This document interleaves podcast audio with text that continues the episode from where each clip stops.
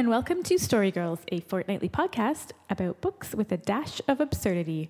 I'm your host, Lindsay, And I'm Alicia. and welcome to episode one of season two. Woohoo! Woohoo!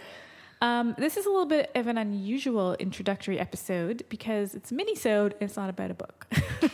Yeah, um, in just uh, preparing to record our podcast um, or our episodes for season two, uh, we just decided to do a little bit of an intro mini so to explain um, kind of like the reasons why we chose the authors that we chose and yeah, and a little bit of background about Yeah. the genre because this Yeah. the first season was just random books linked by the word castle, but this season is actually sp- focusing on a specific time period and a Mm-hmm. specific genre. So we wanted to give a little bit of background in case people aren't familiar or if people have heard the term.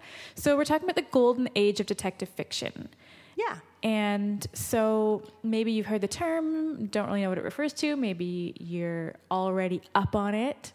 Maybe you've never heard of it. But basically, there are a few. Um, you know, you can you can find sort of different people saying that the start and end was this date or that date or this book or that book. But generally speaking, we're talking about the interwar period. So between the two world wars, the 20s and 30s, what is widely regarded as the golden age of detective fiction.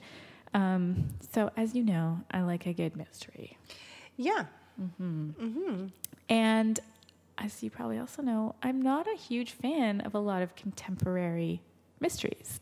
Yeah, I don't know. I have found that with contemporary mysteries, they fall into one of two categories, the ones I personally have read. They're either very fluffy and mm-hmm. not very well written mm-hmm. and do that thing where at the very end, when it's time to reveal, they're like, oh, and here's this key piece of information that I didn't give you, and that solves everything, which is just so unsatisfying. Um, or they're more well written, they're more well plotted, but they're just so bleak. Right. Yes. So bleak, so gritty, and Yeah. like, and I get that some that is There, life. there are some exceptions to the rule, but mm-hmm. generally, yeah. Generally, that's sort of the trend I find. There's like the cozy, which tends to be fluffy. Yeah. Or there's like the gritty, which tends to be so like such a downer.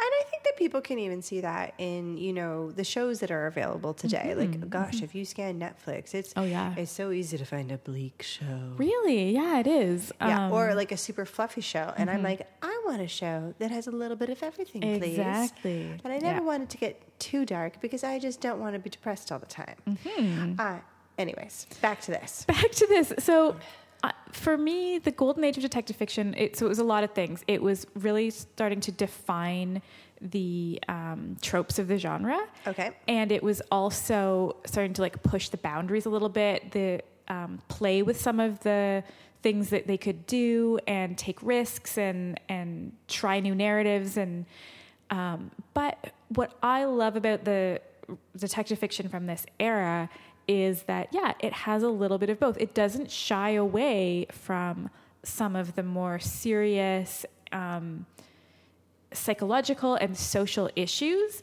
but at the same time, it's got like a wittiness, it's got a lightness, it's got some like fantastic wordplay, dialogue, There's some characters. elegance. Yeah. There's just a lot of um it's a good time reading it and it's also a thought-provoking time reading it. Right. It really blends the two. Um so the I'm going to say the four authors. So we're focusing on four female authors from the Golden Age. Um, so I'm gonna we're start off with Dorothy Sayers, although we're going to be covering her last. Yeah, and Dorothy Sayers is really how I came to this mm-hmm. because several years ago you let me, mm-hmm. well, you really wanted me to read one book, but in order to mm-hmm. read that book, I had to read another book, Two other books. two other books. Yeah. Yeah. And so I did that. Yep. And then I just really wanted to read more of her. Mm-hmm. I loved them and I mm-hmm. really wanted to read more of her books. So Dorothy Sayers. And so when we were talking about the podcast, mm-hmm. we really wanted to cover her. But we were like, well, we just can't have a season just with Dorothy Sayers. Another four book season. A four book season just by one author. My gosh, what a niche audience we would have. um, and so you introduced, well, she's like, she's part of this era. She's part Yeah. of this. And, uh, you know, she was celebrated, but there were others as well. So um, we've been, you had already read, I think, most of these. Yeah. And uh, so I had started reading them. So the ones, the other ones, like I read specifically for this podcast, but Dorothy Sayers, I'm now on like my third read. Yeah. Um, and yeah, like really talking about hers, like the culmination, talking about in particular Gaudy Night. Gaudy nights. Uh, which is just amazing. And also, like, you build it to me as the first, like, n- like definitively like feminist piece of like detective fiction like on record Yeah. and so that's why i like put in the time with the other two books which i loved and i ended up like um so dorothy sayers um her detective is lord peter Wimsey man i love me some Wimsey Who doesn't love Wimsey? Wimsey is so great He's so great. He's so great. Um, yeah. So And I've- Gaudy Night is the third book in a quartet. Um, so the first book is Strong Poison. The Yeah. second book is Have His Carcass. The third book is Gaudy Night. And the fourth book is Busman's Honeymoon. And we are going to be covering all of them. yes, And they go in order. yes, Don't read them out of order. no. and then feel free to just pop another Wimsey book up there if you want to. Yeah. Um, and really, when you're talking about, yeah, like they talk about the societal, like there's some harshness. Like there is Mm-hmm. that. Like some of the other Wimsey books, and I mean, they have that in these ones too. But some of Mm-hmm. the other ones, like um, Unnatural Death, was The Nine Tailors. haunting. So haunting. haunting and then um, murder must advertise the, conclusion to that was also uh, A bit jarring. jarring is a good word for that yeah. so then from there we go to so the other authors that we have Right. So I'm going to do. um, divert a little bit to say so Dorothy Sayers um, was one of a group of women who are collectively known as the Queens of Crime. So Dorothy Sayers is one, um, Margery Allingham is another one, and we're going to be covering one of her books as well. Um, Ngaio Marsh is another one. And we're going to be, our first episode coming up soon is going to be about her book, Surfeit of Lampreys. And then Agatha Christie is the other, uh, who is known as the Queen of Crime. Controversially, perhaps, we will not be covering Agatha Christie because, in Neither of us like her. humble opinion, she's the worst one. she's terrible And so instead, we are going to slot in Josephine Tey, who is not part of this group who's known as the Queens of Crime, but should have been. well and it's interesting that she's not considering that the daughter of time is mm-hmm. widely regarded as one of like the best One of the best like detective novels of all time Yeah, and I think that a couple things with Josephine Tey. For one, she was much less prolific. She wrote seven novels in total, and that's it. I know. Seven is still pretty great I know, but it, but if for detective Ngaio novels, Marsh wrote yeah. thirty-two. Well, come Yeah, on. and how many did Agatha Christie write? Like, my goodness, Oh gosh, she did not stop. Which didn't is why, like, quality over quantity, people. I mean, you're, you're ripping pretty hard on Agatha Christie. I don't think she's terrible. I just I don't get the same enjoyment out of reading her books. I,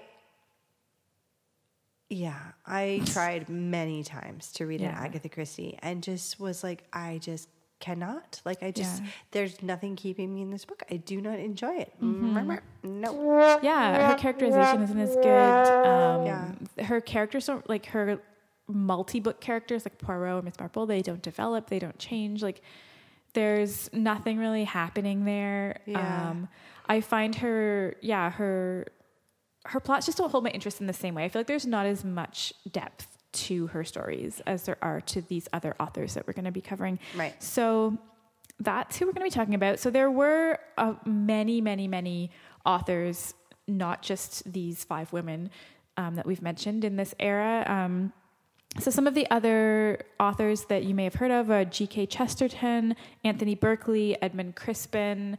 Um, there were lots of other. They actually had an entire club called the Detection Club that they all would get together and have dinners and rituals and stuff, which we might do a mini on because it's Well, that cool. sounds great. Yeah. Um, but yeah, just to talk a little bit about the context and history of it. So, why did detective fiction suddenly blossom in the 20s and 30s? There's different speculation, but basically, a lot of people think that because World War One had just ended, so of course there was a lot of like relief and and things, but it was also a pretty bleak time. Like it was a pretty bleak reality economically. Um, things were pretty bad, and also the tension of the war being over. So many people were now confronted with so much loss. There was a lot of grieving. There was a lot of poverty. There was a lot of PTSD from soldiers who had returned, medics who had returned, nurses. There was the cost of living was soaring, unemployment was also up. Like it was just, it was a hard, hard time. And so one of the things that came out of that was that there became this thing like known as play fever and people really wanted a distraction and so there were things like um, games like bridge or like mahjong or um, crossword puzzles like but they were all the rage. And detective fiction was one of those things where people wanted a puzzle. So the earliest ones they were really constructed as puzzles. Like they were there to like occupy your mind keep you you know engaged and people just ate it up. People were just loving it. So i think then a lot of authors or people who were um, you know aspiring writers or whatever were kind of were like well this is what is selling. This is what i'm going to do. And there was this flourishing of the genre. Um, and then as they got more like established and and popular and financially secure, these authors started then pushing the boundaries a little bit more and playing with their craft and writing these really phenomenal novels that then started to transcend the genre and they weren't just puzzles anymore they were like really you know looking at like the sort of like complex like um, you know, exploring like the psyche and like human relationships and like all kinds of stuff. And it's just such an interesting um, time. It's also like, it's really fascinating for us now to read these because while they weren't necessarily trying to write social history, they were writing about the time that they were living in, which now is really fascinating social history for us to sort of get a window into that, what it was like living in that time. So, yeah, that's kind of the golden age of detective fiction in a nutshell. Yeah. That's, All right. that's what we're covering. Yeah.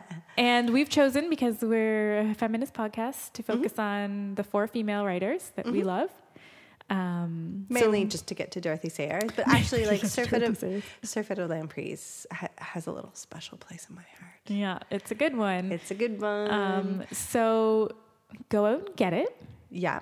You can probably find it at your library, and if not, the there's actually like a quite it's quite easy to find um, in used bookstores like all of these writers. Yeah. Yeah. Yeah. Now that They're- I've started looking, it's Mhm. actually, yeah, like it's quite interesting to Yep. be like, oh, okay, like from the 20s, like, but here they are. Here yeah. they are. Yeah, you don't see them so much in like chapters. No. Um, although Dorothy Sayers has just got a reprint, and they have like uh, shelves of her books right now, chapters in all matching editions, and they're quite nice, and I kind of want them. Oh. But uh, so, and you can actually get Ngaio Marsh um, trilogies, like trilogy anthologies, Mm. in a lot of, you know, more mainstream bookshops right now. I don't like those because they're unwieldy to hold. but anyway, this is a sidetrack. You can find them quite easily. There, they a lot of these have been reprinted. You can order them online. You can find them in bookshops, or you can find them in used bookshops. A lot of the original editions, um, they're they're out there. Great. All right. Well, thanks so much for joining us, and we hope that you join us for this season. Um, And uh, I wish I had a sign off. Yeah, we still don't have a sign off. We're gonna get one. We promise by the end of this season. Creep you later. Creep you later, folks.